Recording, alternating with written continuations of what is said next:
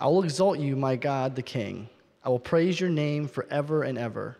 Every day I will praise you and extol your name forever and ever. Great is the Lord and most worthy of praise. His greatness no one can fathom. One generation commends your works to another. They tell of your mighty acts. They speak of the glorious splendor of your majesty, and I will meditate on your wonderful works. They tell of the power of your awesome works, and I will proclaim your great deeds.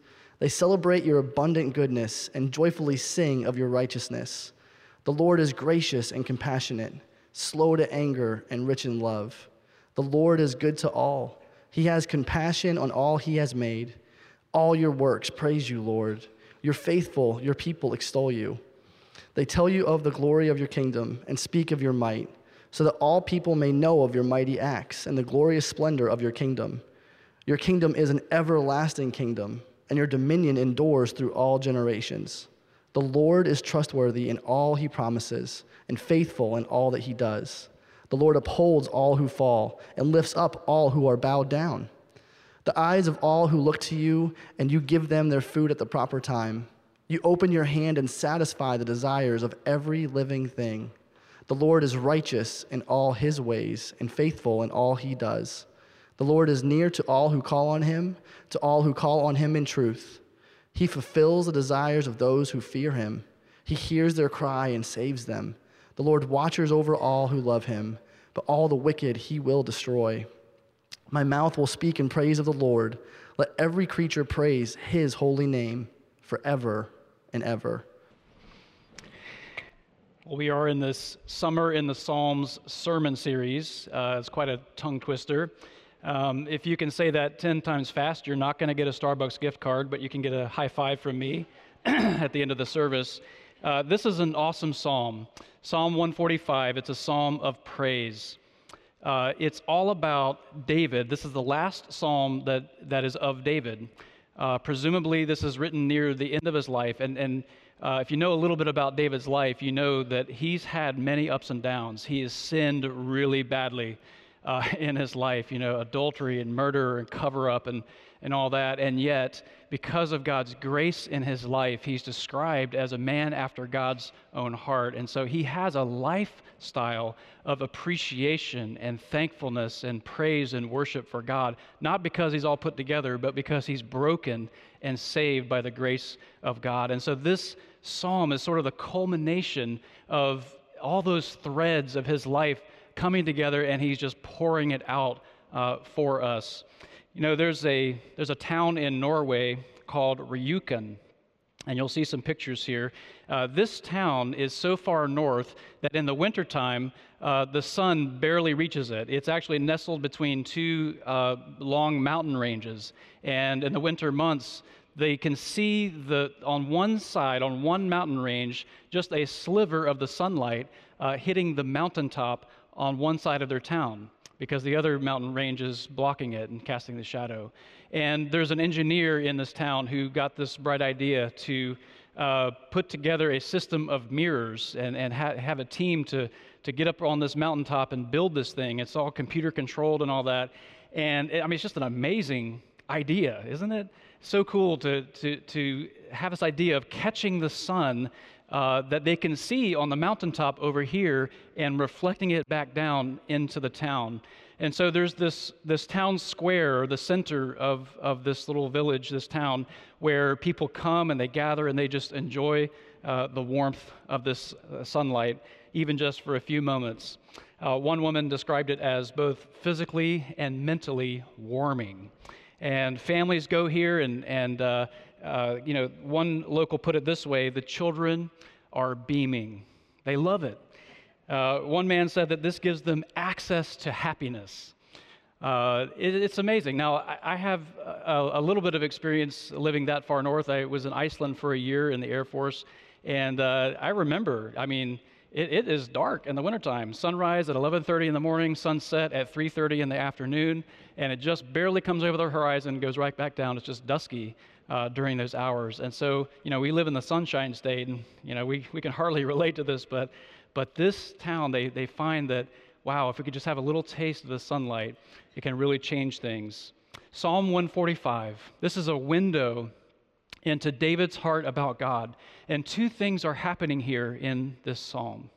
First, David is serving as a mirror at the top of this mountain peak, and he's shining God's truth and grace down into the dark parts of our own lives. There are dark valleys in our own lives, and he, through this psalm, is shining the truth and the grace of God for us into our lives. And second, David is inviting us to join him up there on the mountaintop so that we can receive God's sunlight like he is and reflect it back down to others. And so there's two points in this message this morning. First, we're going to look at God in this psalm because what reflects out of us depends on what's shining into us. We're going to see what David sees. Second, we're going to see how this psalm calls us to reflect God's glory out into the dark and broken world around us. And so, what are we looking at? And what is radiating or what's reflecting out of us? So, let's begin by looking at God, we first see God's greatness all over this psalm. God's greatness has to do with his, his bigness, his, his power, his authority. The, the relevant questions for us would be like this you know, is, is God really able to help me? Is he really in charge? Is he able to, to really overcome my discouragements and my depression and my addictions and my struggles? Is he able to overcome these things in my life? Let's look at our passage. We see God's power all over in this psalm. Verse 6 is a great representative uh, verse from among many. It, he says this They, that is the generations, tell of the power of your awesome works. God's power, his works are so big and so effective that it takes multiple generations just to tell about them. Now, it's not just raw power, it's royal power. There's a certain majesty to his power. Verse 5, they speak of the glorious splendor of your majesty. And in other verses, it speaks of his kingdom, that he, is, he has dominion as a king over it all. He doesn't just have the might, he has the right he not only has the ability to call the entire universe to bow down to him, he has the right to do that. He is king over all kings, and he's orchestrating perfectly in minute detail everything in this universe for his glory and his praise as the king. He has royal power. And not only this, but his kingly rule won't fizzle out or run out of steam. Verse 13 your kingdom is an everlasting kingdom, and your dominion endures through all generations. You know, I'm not a, I'm not a runner, uh, but my wife convinced me to, to run in the, uh, uh, what's it called, the Pirate Plunder two miler in downtown Melbourne. Now, some of you in this room had, did that too and saw me struggling. Uh, this, when I say I'm not a runner, I'm not like, oh, I'm really a runner and I'm just saying it. No, no. I like it's like this is, wasn't like a two mile run. This was like a two mile shuffle uh, for me. And, you know, my goal at first was to, you know, run as fast as I could. And halfway through, my goal was to survive. I mean, it, it, it, just, it just was one of those things for me. Now, aren't you glad that God does not get tired? That he, his, his enduring power and his kingly uh, majesty, it never runs out just when we think that, you know, we're bugging him too much or, man, this is such a big problem in my life. I've gone so far away from God. There's no way he can reach me. He has storehouses of power available for us. His kingly power does not run out. Finally, not only is God's uh, is God powerful and majestic and enduring, but his greatness is unfathomable. We cannot wrap, our minds around it. Look at verse 3. His greatness, no one can fathom. The deepest place on earth is the Marianas Trench, just east of the Philippines in the Pacific Ocean. It's seven miles deep. Can you imagine? We have never seen the bottom of the ocean in this place. If you were to take the tallest point on earth, that's Mount Everest, and drop it into this trench, the peak, the top of the mountain, would still be one mile underwater. This is a deep place, and we have never seen it. We have never uh, been there. You know, we're constantly, you know, I, I, kind of, I'll speak for myself here mostly. You know, I, I constantly am looking for ways to, to figure God out, to, to kind of put him in a box of my own expectations, to kind of control him and, and use him for my purposes. I, I don't think this consciously, but I find that in my heart, I'm really kind of treating God as a sort of a pet God that I, I sort of bring out and enjoy when I want to. Uh, or, you know, a, a sugar daddy God that, that gives me what I need when I want it. And God is just not like that. He is the King of kings and Lord of lords. He is not tame. He is not tameable. He is great. He is a great God. We must bow before him. We must trust him, even when we don't understand what he's up to. So, not only do we see that God is great in the psalm, we also see that he's good. So, let's look at his goodness. This theme is also woven all throughout this psalm. You know, God's goodness has to do with the intentions of his heart toward us. We've seen that he's able to help us, but unless he cares about us, that's not really good news. Okay, if you have a God who's able, but just whatever, you know, when he looks at us, that's not good news to us. But we see in the psalm that he's not only powerful, but he wants to help us, he cares for us. We ask questions like, Is God really for me? You know, we do go through hard times and, and difficult situations and, and piercing losses in our, in our lives.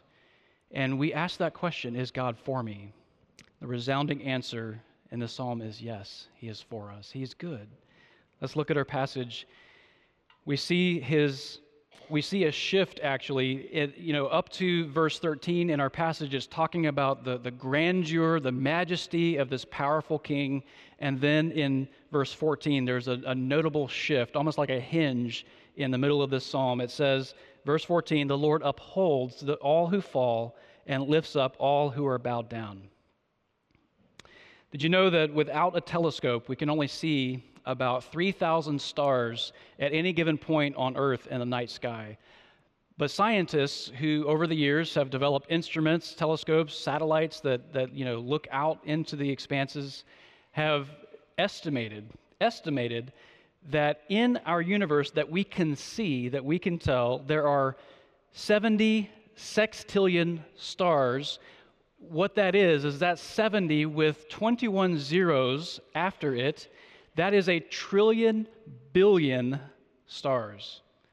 I mean, just, just one billion. I, I, I can't kind of grasp the bigness of even just one billion. And then you take that number, you multiply it by a trillion, that's a billion times a thousand. That is a big number, and that's just what our piddly little planet Earth and the instruments that are on it and around it can, can see.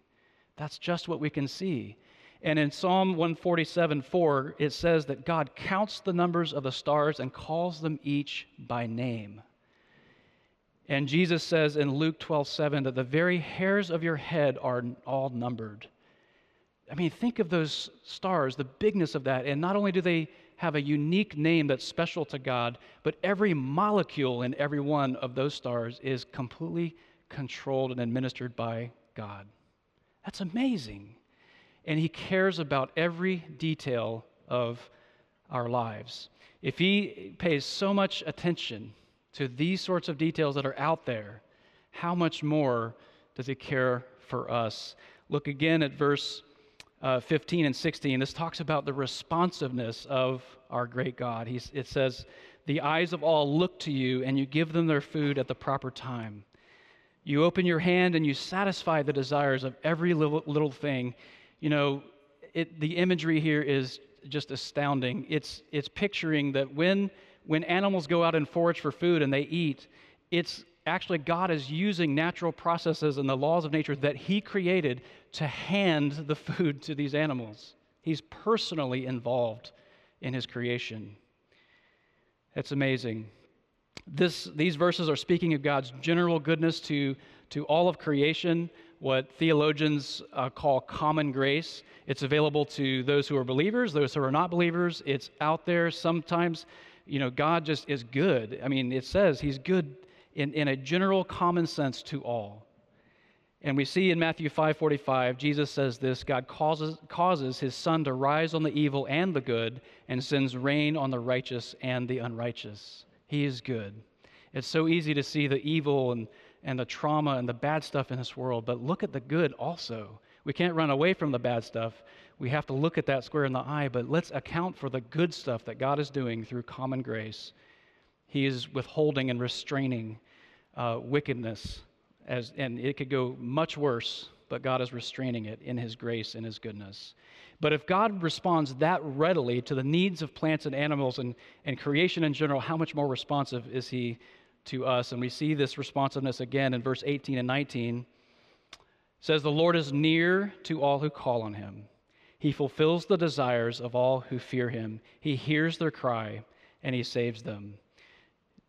Jesus says this in Matthew 6 Look at the birds of the air. They do not sow or reap or store away in barns, and yet your heavenly Father feeds them. Are you not much more valuable than they? Now, admittedly, we often have a hard time sensing and feeling the responsiveness of God. There are times that in life where we have been crying out certain prayers remove this ailment from my body, save my child, my parent, my friend, my neighbor. Lord, I lost my job.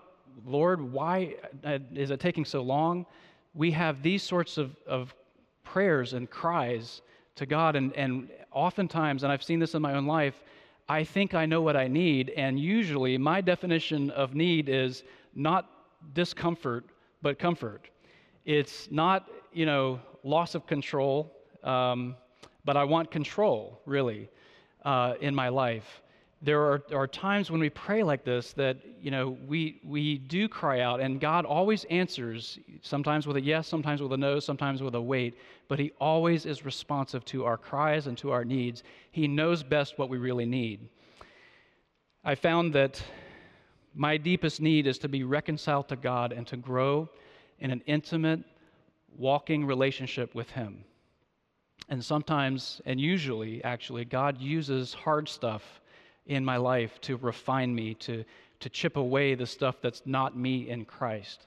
So God um, doesn't just uh, you know, turn a blind eye or ignore us. He's not doing that to us. He is intimately involved in orchestrating even the hard stuff of life for our good and for His glory.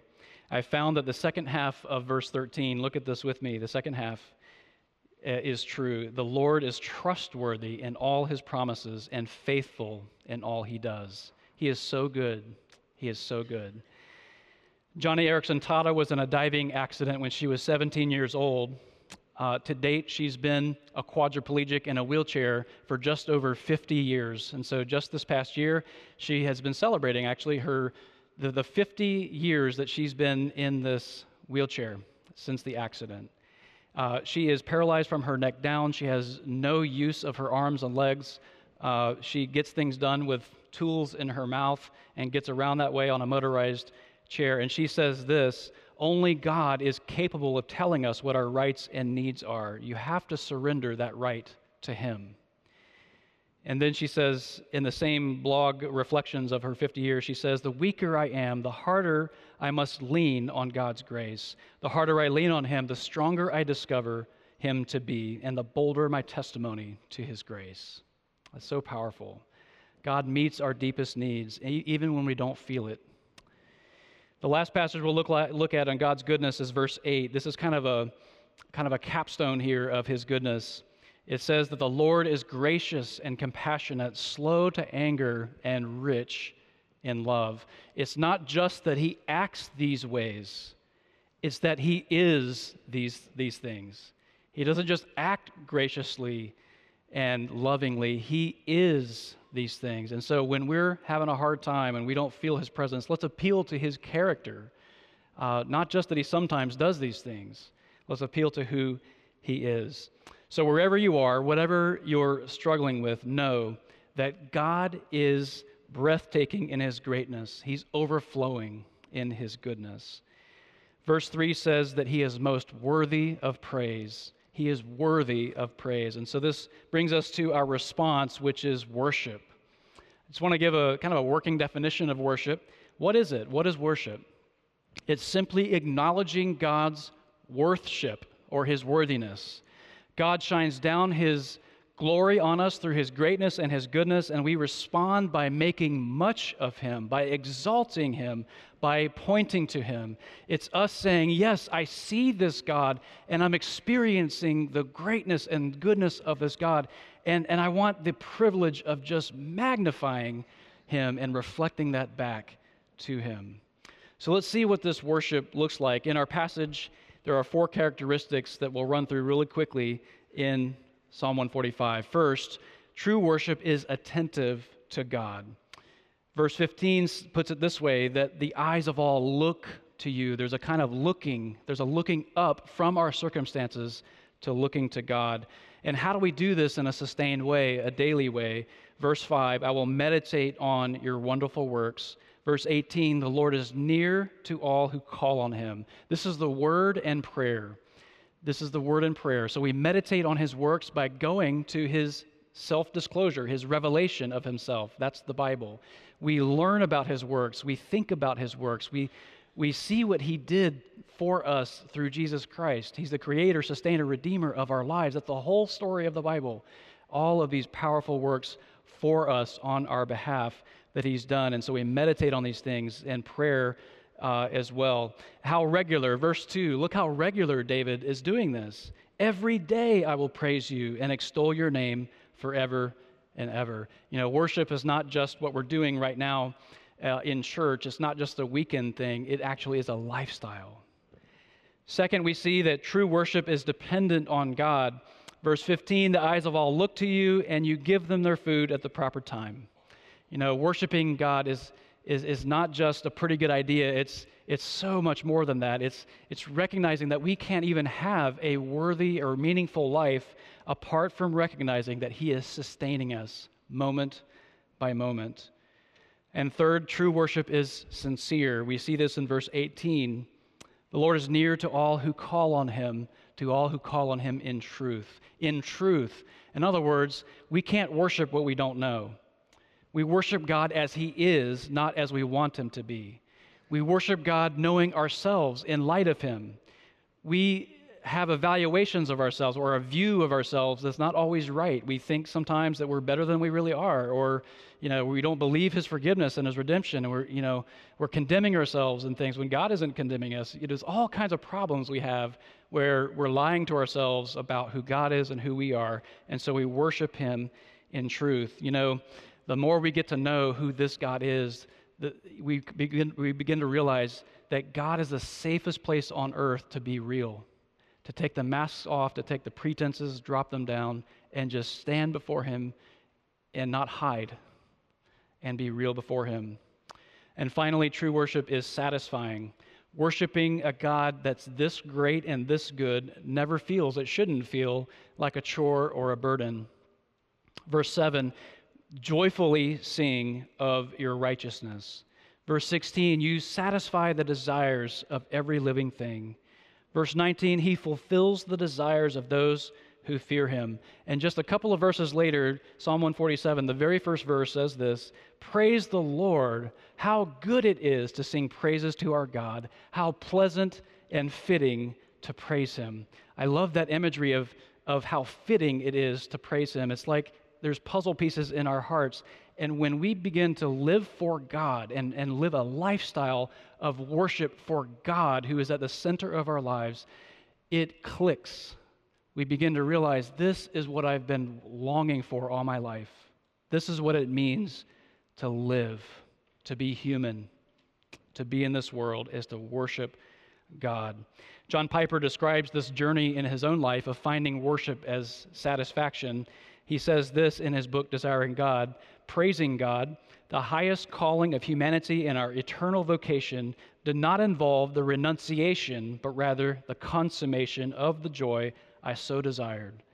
God is not worshiped where he is not treasured and enjoyed. Not to enjoy God is to dishonor him.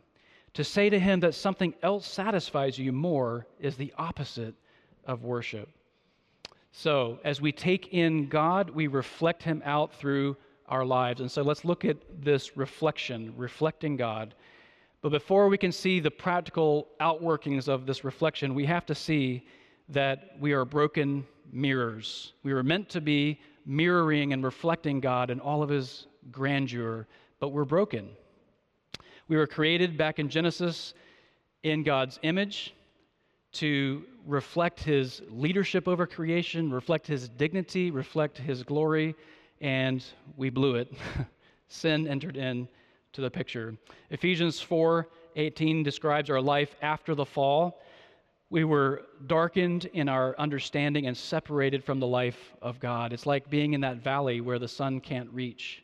We've been separated from God, and we have been shattered as his reflectors of his glory. Now, what's so, so tragic about this is, is, is that sin is not just doing bad things or failing to do good things. It is those things, but it's also and more fundamentally about self lordship.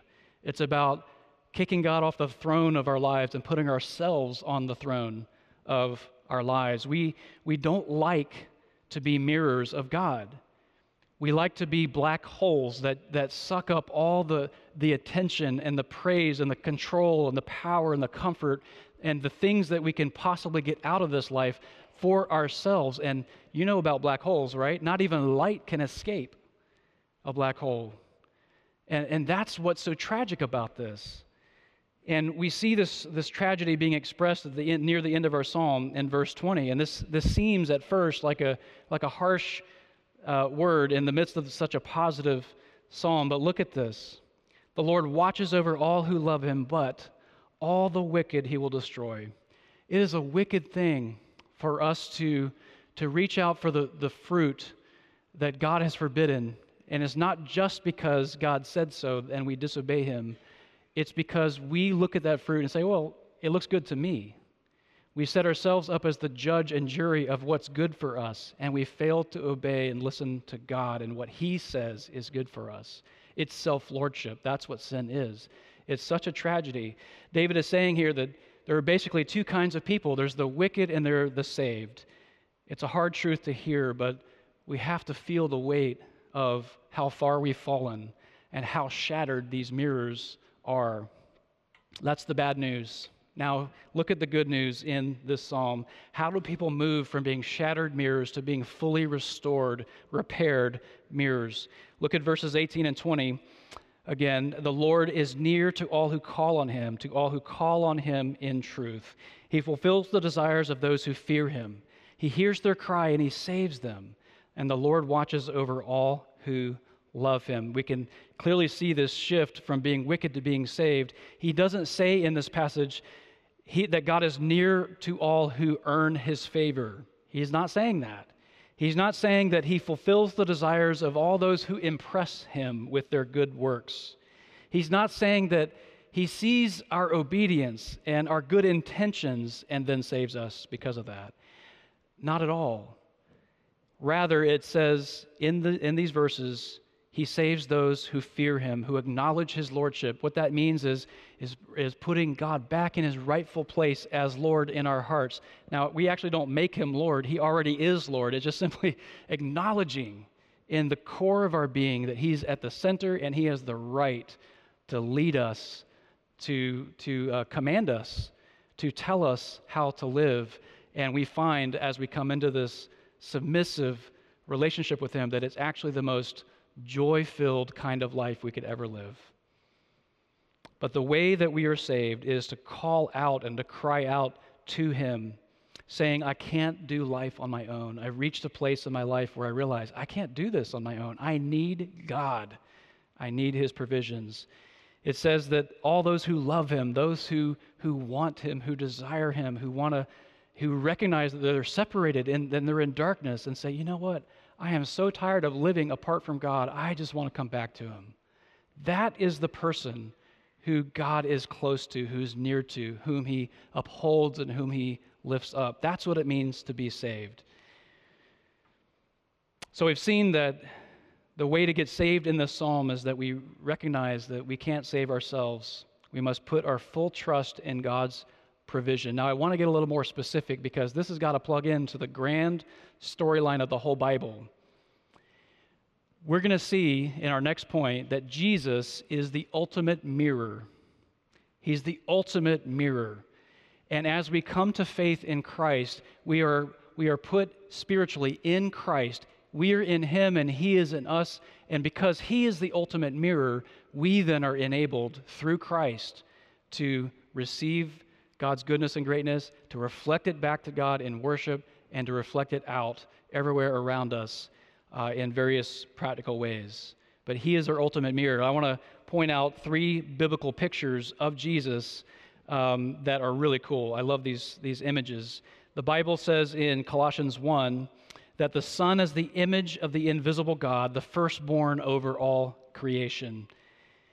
The second image is that he's the last Adam. In 1 Corinthians 15, it says, The first man, Adam, became a living being, the last Adam, a life giving spirit. And just as we have borne the image of the earthly man, so shall we bear the image of the heavenly man. And the third image is that Jesus is our ultimate worship leader.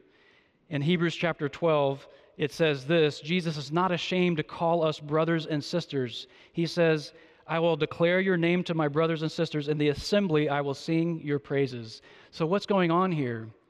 Where we were made in God's image and were broken and shattered because of sin, Jesus succeeds. He wins. He is the perfect image of God, perfectly reflecting God. He's the perfect human being. We had the first Adam who fell. We fell in Adam and Eve.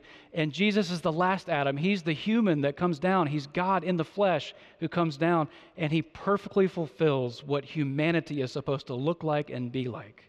He's the perfect human. And he's our worship leader. Where we have failed to worship God with our lives, he is leading the charge of restoring us back to worship. And I love the imagery in this Hebrews 12 it's actually talking, he's, he's quoting from the, uh, from the Old Testament Psalms, and he's describing himself. Jesus is our ultimate worship leader. Paxson and the praise team up here on stage, they're not the ultimate worship leaders. Uh, I'm not leading you in worship ultimately in preaching God's word.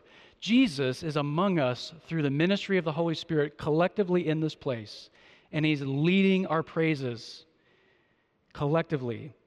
He also leads us individually as we go about our work and, and home life and being good neighbors and doing all that we do as Christians. He leads us in worship to bow before Him. So as we're in Christ, we learn through this relationship with Him what it means to worship God with our lives. You know, Jesus doesn't just save us from something, He does save us from sin. He he died on the cross to pay for our sins. He lived a perfect, obedient life when he was on earth to achieve the righteousness that we need, that we can't generate on our own. Uh, but he doesn't just give us a ticket to heaven with all that. He doesn't just save us from slavery to sin, he does. But it's so much more than that. He saves us for something, he saves us for worship, he saves us for reflecting God and his greatness and goodness. And so, shining out for God, this is our last point today. When we are enthralled by God's grace in Christ, we want, we want other people to join in with us in praising this God. There's just something that's compelling. When we enjoy this God, we want others to come in with us.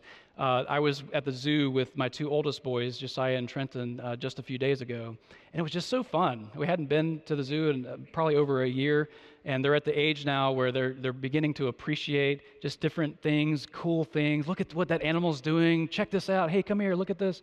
And so we were doing that with each other. Hey, look at this. You know, there's a kangaroo like right in the path uh, there at the zoo, just just laying on its side, just chilling. You know, I just was imagining um, dark sunglasses on this this kangaroo. You know, this is a cool kangaroo, and but we're we're kind of calling each other over. Look at this! Look how funny this is.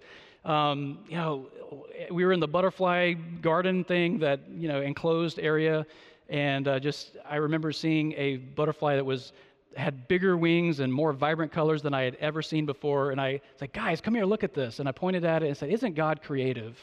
And we were just sat there for a few seconds, just enjoying God's creativity uh, in creating these animals.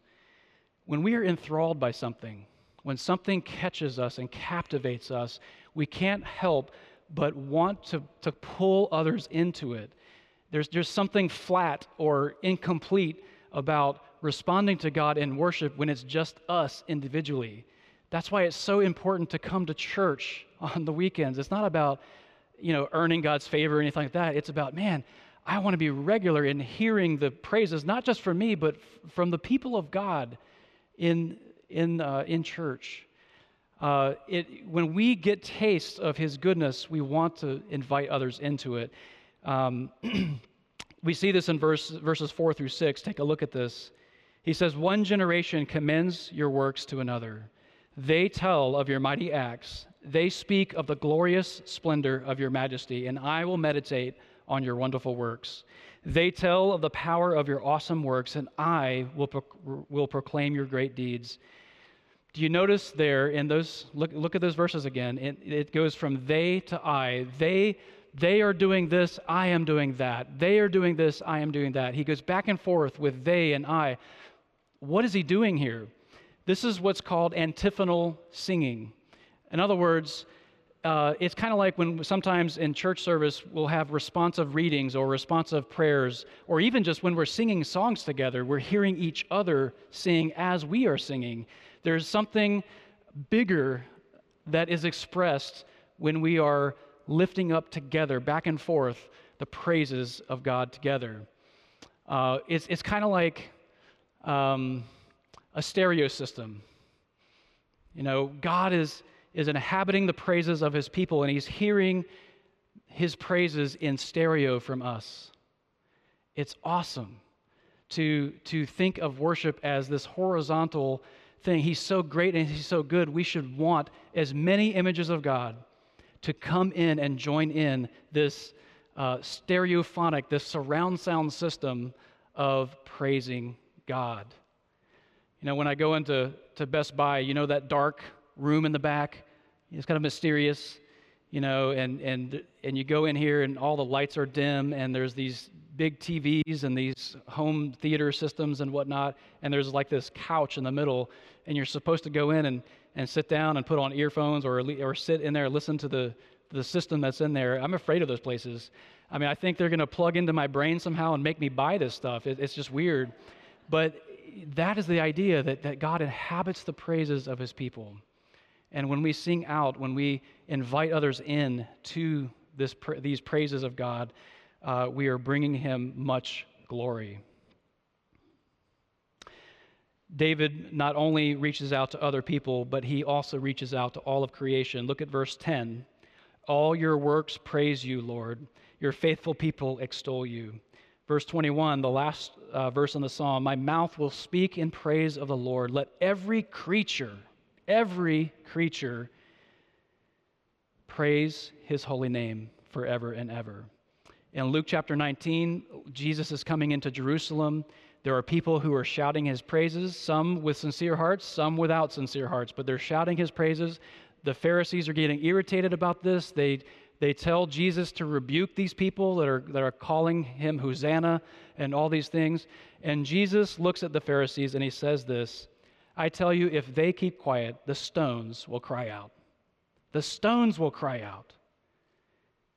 Brothers and sisters, we cannot let the stones do our job for us. We were meant to praise God, to worship Him with our entire lives. And it takes generations of people to fill out that praise. It takes multiple people singing in unison and in unity to fill out the praises of God. It takes creation just to approximate, just to get a taste of how great this God is. But think about how many things, you know, all the different things in our lives that we're called by God in the Bible to do and to be. We're called to mature in our faith, to grow in holiness, to say no to sin and, and yes to righteousness, to put off the old man, put on the new. We're called to, to repent of our sins and, and lean in, into Him by faith. We're called to represent God in our work and our labors. We bear witness uh, to unbelievers about Jesus. We're to give a cup of cold water to thirsty people. We're to come alongside hurting people and help them. We raise our kids in the instruction and the nurture of the Lord. We're to disciple younger unbelievers to help them grow in their faith and mature.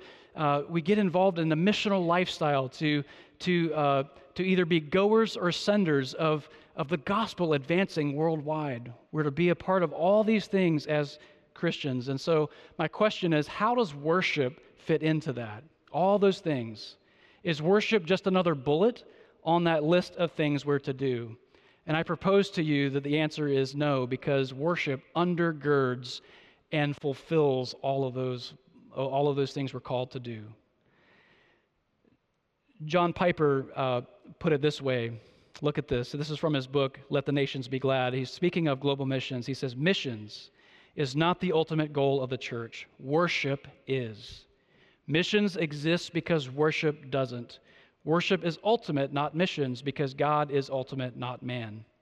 When this age is over and the countless millions of the redeemed fall on their faces before the throne of God, missions will be no more. It is a temporary necessity, but worship abides forever. Do you see the connection? All of life is about worship. So let me just walk through some of these, the things that we're to do. Think about evangelism.